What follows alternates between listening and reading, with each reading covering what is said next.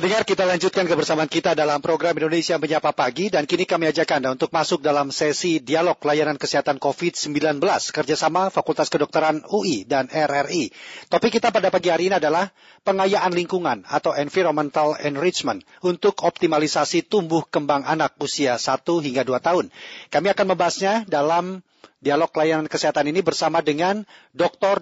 Trinovita Andraini M. Biomed PhD dari Departemen Fisiologi. Dan tentunya seperti biasa kami undang Anda untuk dapat berinteraksi dengan narasumber kami di 021-352-3172, 021-384-4545, serta 021-386-6712. Juga dapat melalui WhatsApp kami di 081-399-399-888.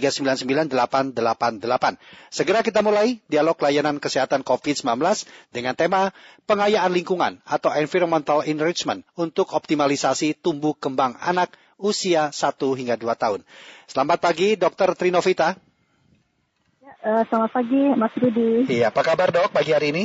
Ya, alhamdulillah baik. Tema kita cukup menarik sekali, yaitu pengayaan lingkungan atau Environmental Enrichment untuk optimalisasi tumbuh kembang anak. Sebenarnya bisa dijelaskan dulu, Dok, yang dimaksud dengan tumbuh kembang anak khususnya di usia 1 hingga 2 tahun itu seperti apa? Terima kasih Mas Rudi. Jadi sebenarnya topiknya mungkin ada ininya ya. Jadi sebenarnya pengayaan lingkungan terhadap tumbuh kembang anak ini khususnya untuk perkembangan otak anak usia dini. Jadi dampaknya dari pengayaan lingkungan itu terhadap tumbuh kembang anak ya, begitu Dok? Perkembang otaknya, perkembangan otaknya. Baik. Lebih ke arah sana topik hari ini. Siap. Iya, Dokter. Dan lebih menarik lagi tentunya. Silakan.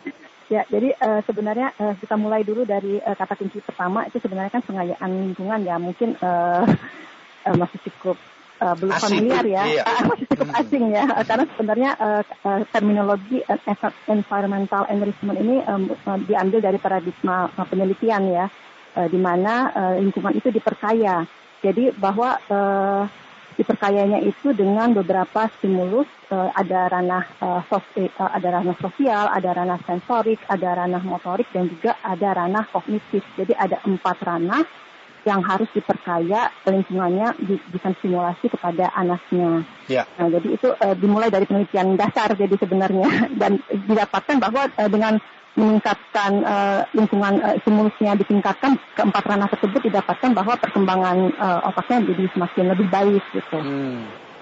Jadi sebenarnya kita kan ketahui bersama ya, unit terkecil dari otak itu kan sel saraf ya, Mas Rudi ya. Neuron ya. Nah, neuron itu untuk bisa berfungsi dia harus bisa berkomunikasi satu dengan lainnya untuk menyampaikan informasi gitu. Nah, dia berkomunikasi itu di sinaps gitu, dan otak kita ini ternyata tidak bersifat statis, tetapi bersifat plastis.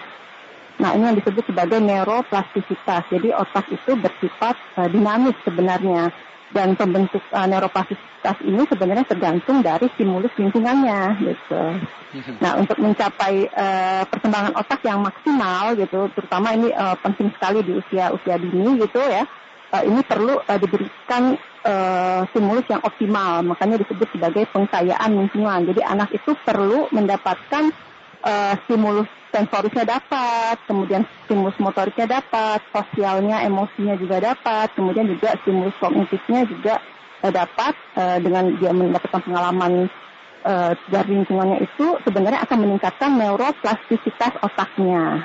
Jadi kemudian fungsi otaknya juga akan meningkat, dan ini menarik di kondisi sebenarnya bisa ya, sebenarnya usia dini kan nggak cuma 1-2 tahun ya, sebenarnya usia dini kan lahir sampai 6 tahun. Nah, di kondisi pandemi COVID kalau mau dikaitkan sebenarnya kan saat ini kesulitannya sekolah-sekolah kayak TK atau TAUD itu kan tutup ya.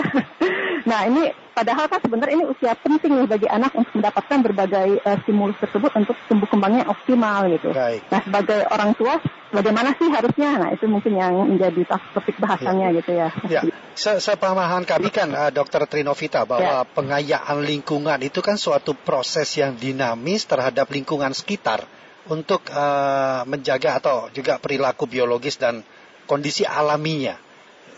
Korelasinya kalau itu dikatakan dengan pertumbuhan otak itu di bagian mananya nih, Dok? Mungkin bisa dijelaskan, Dok? Ya, Kita mulai dari tumbuh kembang dulu mungkin ya, dari tumbuh kembang otak gitu ya. Jadi kan pada saat lahir itu kan anak berat otak anak itu kan hanya 50% dari berat otak dewasa ya, Mas Rudi. Tetapi di usia 2 tahun pertama itu tumbuh kembangnya pesat sekali tuh, sehingga nanti pada usia 2 tahun itu berat badan otaknya udah mencapai lebih dari 80% otak dewasa, dan kemudian di atas 2 tahun dan seterusnya akan mencapai 100% gitu. Nah, jadi periode sensitif anak dari lahir sampai usia 2 tahun ini kan otak masih terus berkembang ya. Jadi sampai dia otaknya volumenya maksimal gitu ya, sekitar 80% ke atas 2 tahun ini anak perlu diberikan stimulus yang adekuat gitu. Jadi dia akan otak kan bersifat plastis, jadi artinya lingkungan pada saat itu tuh sangat membantu untuk tumbuh kembang otak seorang anak ya. Mikroarsitektur otak di usia 2 tahun pertama ini akan menentukan kapasitas fungsi kognitif anak di usia lanjutnya gitu. Artinya yang akan direkam oleh otak begitu, Dok ya. Secara strukturnya juga gitu ya. Kan dia lagi masih tumbuh gitu ya. Betul. Jadi mikroarsitektur awalnya ini harus dioptimalisasi nih. Karena ada penelitian nih, misalnya nih anak nih ya,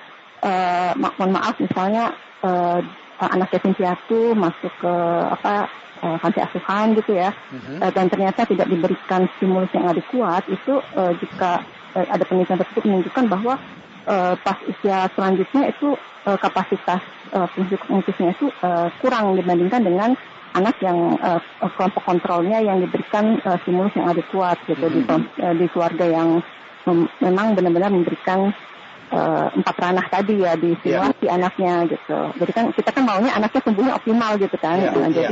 Seperti itu. Artinya lebih berpengaruh mana, Dok? Lingkungan sekitar si anak itu ketika usia 1-2 tahun yang akan berdampak kepada pertumbuhan otak, atau memang stimulus yang diberikan orang sekitarnya terhadap yang bisa masuk ke dalam otak mereka? Seperti apa yang lebih tepat, Dok? Jadi maksudnya tuh lingkungan ini dalam terminologi lingkungan di sini sebenarnya di sekitarnya, bukan hanya lingkungan fisik. Iya, lingkungan sekitarnya. Bukan hanya lingkungan fisik, tapi jadi maksudnya lingkungan di sini adalah pertama mungkin lingkungan fisik ya. Jadi kan fisik dia bisa bukan cuma tempat dia tinggal, tapi stimulusnya. Jadi masih pertanyaan lingkungan ini termasuk juga bukan tempat tinggalnya saja, tetapi stimulus yang diberikan itu juga lingkungan. Ya. Mengenalkan seorang anak dari usia dini terhadap benda-benda di lingkungannya itu juga cukup baik berarti, Dok ya? Ya, jadi kan tadi ada 4 ranah ya, maksudnya ada sensoris, ada motorik, ada kognitif, dan juga sosial. Contoh yang sensoris nih, dengan perabaan atau bau-bauan itu kan juga akan melatih sensorik anak gitu ya. Ya kan, sensorik dia bisa meraba halus, kasar, atau sensoris kalau yang itu dari kulit. Kemudian kalau sensoris dari indera khusus kan dari mata, dari telinga, dari penciuman, dari pengecapan. Nah itu kan juga perlu dilatih. Jadi dia perlu ada experience dari stimulus tersebut gitu. Kalau dari mata misalnya dia harus kita bisa memberikan misalnya di 2 bulan pertama misalnya pola-pola tertentu gitu, gambar-gambar hitam putih gitu ya, bentuk-bentuk kita bisa stimulus anaknya. Nanti usia anaknya lebih lanjut lagi bisa distimulus dengan warna gitu ya, kalau untuk matanya gitu, dan seterusnya. Pendengaran juga sama, pendengaran kan juga harus distimulus ya gitu. Jadi pada awal-awal biasanya mereka sukanya yang frekuensinya rendah gitu, karena sesuai dengan tumbuh kembang fungsi pendengaran anak pada saat lahir kan dia lebih sensitifnya untuk frekuensi yang rendah dan moderate. Tapi kalau yang tinggi mereka kurang suka gitu ya. Itu inti dari pengayaan lingkungan tadi itu artinya. Jadi sensorisnya dulu itu, tapi motoriknya juga perlu gitu. Jadi ada 4 ranah yang memang harus dilakukan. Baik, kita undang pendengar, Dok ya, untuk dapat berinteraksi dengan Dr. Trinovita Andraini. Silakan pendengar untuk hubungi kami di 021-352-3172 atau di 021-384-4545 serta di 021-386-6712, dan juga dapat melalui WhatsApp kami 081-399-399-888. Baik, Dokter Tri, sambil menantikan pendengar kita, batasannya bagaimana, Dok, untuk bisa memberikan informasi-informasi lingkungan terkait dengan 4 ranah yang tadi sudah dijelaskan ini, Dok? Ya, Jadi pemberian stimulus lingkungan ini harus juga menilai tumbuh kembang anaknya sedang berada di fase mana gitu. Yeah. Ya kan, kalau tadi judulnya misalnya di usia 1 sampai 2 tahun. Yeah. Jadi kita harus bisa mengenalin anak kita. Sebenarnya di usia 1 tahun dan 2 tahun itu kompetensi anak itu di level apa gitu. Mm-hmm. Misalnya di bahasa komunikasi dia baru bisa di usia 1 tahun gitu ya, menanggapi permintaan misal sederhana, kemudian sudah bisa menggelengkan kepala, tidak, gitu, melambaikan tangan, dada, gitu kan. Kemudian juga membuat suara mengatakan mama, dada, dan mencoba mengucapkan kata-kata yang kita ucapkan, gitu kan. Itu baru bisa itu tuh kompetensi di bahasanya. Nah, tentunya kan kita harus meningkatkan kemampuan anak kita, gitu kan. Nah, untuk dia bisa mencapai nanti kompetensinya di usia 2 tahun. Nah, bahasa ini kan berarti dia harus ada dapat stimulus bahasa gitu kan. Jadi anaknya harus dikasih stimulusnya, misalnya kita membacakan buku, menstimulus dia untuk berbicara face to face, ada kontak mata, bicara dengan anak, membacakan buku, mengajak dia setiap kali kita beraktivitas kita ceritakan kita sedang melakukan apa. Nah, itu kan juga merupakan stimulus terkait fungsi sensoris maupun juga fungsi kognitif terkait bahasanya pada anak. Yang paling gampang misalnya membaca buku. Dengan membaca buku, anak itu sebenarnya kan mendengar gitu ya, vokabulari yang kita baca gitu kan. Kemudian juga dia juga harus bisa mengerti apa sih cerita yang kita ceritakan gitu ya. Dari buku ada gambar gitu kan. Bisa dipegang bukunya, bisa dia balik, itu kan ada kontak sosial juga dengan orang tua yang sedang membacakan, ada motoriknya tadi membalik, dan banyak ranah yang sebenarnya terstimulasi dengan membacakan buku kepada anak. Baik, Dokter Ri, kita menuju ke pendengar terlebih dahulu, Dok ya. Sudah ada Ibu Dinda di Bogor yang akan berinteraksi dengan Anda. Selamat pagi, Ibu Dinda. Ya, selamat pagi Bu Dinda. Iya, selamat pagi Bung Rudi. Iya, silakan Ibu, apa yang ingin disampaikan? Iya. Terima kasih. Selamat pagi, Dok. Iya, pagi. Salam sehat ya, Dok. Bung Rudi dan tim Menyapa Indonesia. Iya. Siang ya. Masih Indonesia pagi. Masih pagi, Indonesia pagi. Iya, belum jam 10 ya, masih pagi. Ya, betul. Silakan Ibu. Dok, saya sering dengar, karena saya nggak punya kebiasaan seperti ini.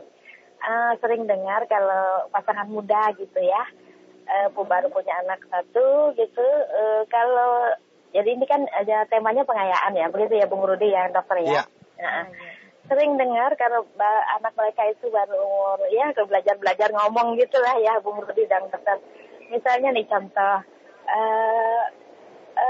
bilang boleh tuh boyeh gitu kan, pokoknya dipleset-plesetin gitu. Nah terus saya saya dalam hati kenapa harus diajarinnya seperti itu gitu ya boleh aja ajarinnya di gitu, dalam hati tapinya. Nah apakah hal-hal yang mengajarkan anak dengan kata-kata yang seperti itu dipleset-plesetin begitu itu baik untuk motorik mereka, anak-anak. Oke, itu saja pertanyaannya. Terima kasih. Terima kasih Ibu Dinda. Iya, selamat pagi. Ya, bagaimana Dokter Tri apa yang tadi disampaikan? Boleh tidak sih untuk mengajarkan anak di usia itu dalam masa-masa tumbuh kembang otaknya dengan kalimat-kalimat yang mungkin bahasanya diplesetkan seperti itu? Ya, harusnya dengan bahasa yang benar gitu ya, nggak boleh diplesetkan gitu ya, Mas Rudi. Jadi ucapkan dengan dengan yang sebenarnya gitu, boleh ya, bukan boleh gitu kan, pergi bukan pergi tapi pergi. Jadi memang harus dia kan sedang belajar dan dia juga sedang imitasi, tapi memang kapasitasnya mungkin belum bisa, misalnya L-nya dia belum fasih gitu ya, tapi sebenarnya dia tahu harusnya mengucapkannya adalah boleh. Jadi dengan kita terus memberi stimulus menyebutnya boleh, nanti kan dia akan belajar untuk akhirnya dia bisa pengucapannya benar gitu. Kalau kita plesetkan malah akan mempersulit anak ya. Dalam otak anak itu sendiri, dia akan mempersulit anak untuk bisa belajar dengan yang benar gitu ya, Mas ya. Baik. Makanya tadi stimulusnya kan sebanyak mungkin anak diberikan vokabulari yang benar gitu, ya. Diajak bicara yang benar gitu kan. Baca buku juga, ceritakan apa yang kita kerjakan dengan kata-kata yang benar gitu. Baik. Jadi anak gitu seperti itu ya. Baik dokter, mungkin ada yang ingin disampaikan untuk pendengar Pro 3 RRI terkait hal ini, bagaimana seharusnya langkah yang tepat dalam usia anak 1-2 tahun untuk memperhatikan tumbuh kembang otaknya. Silakan dok. Ya, jadi kan sebenarnya usia di bawah 2 tahun ini kan tadi saya sebutkan adalah merupakan periode sensitif anak ya, karena di sini kan tumbuh kembang otaknya sangat pesat sekali di usia 2 tahun. Jadi kita harus memperhatikan bahwa anak juga diberikan stimulus lingkungan yang adekuat. Tadi kan ada beberapa ranah ya, ada 4 ranah. Jadi kita nggak hanya memikirkan ranah sensoris aja atau bahasa kita ada 4. Jadi sensoris, motorik. Jadi motoriknya juga harus dilatih. Anak bisa berjalan, anak bisa berlari atau dan seterusnya, itu harus dilatih juga. Artinya gitu. Benar-benar peran orang tua untuk mengenalkan lingkungan yang sangat sekali untuk perkembangan mereka. Baik, Dokter Trinovita, terima kasih banyak sudah berbincang dalam dialog layanan kesehatan COVID-19. Semoga apa yang disampaikan bermanfaat buat kita semua. Ya, terima kasih dokter. Selamat pagi. Pagi. Demikian tadi kami telah berbincang dalam dialog layanan kesehatan pada pagi hari ini bersama dengan Dr. Trinovita Andraini M, Biomed PhD dari Departemen Fisiologi, dan terima kasih untuk Anda yang sudah berpartisipasi dalam perbincangan kami pagi hari ini. Dialog layanan kesehatan kerjasama Pro 3 RRI dengan Fakultas Kedokteran Universitas Indonesia. Dan pendengar, kami ajak Anda untuk menuju ruang gatekeeper kami untuk mendapatkan informasi singkat yang akan disampaikan oleh Nurul Syifa berikut ini.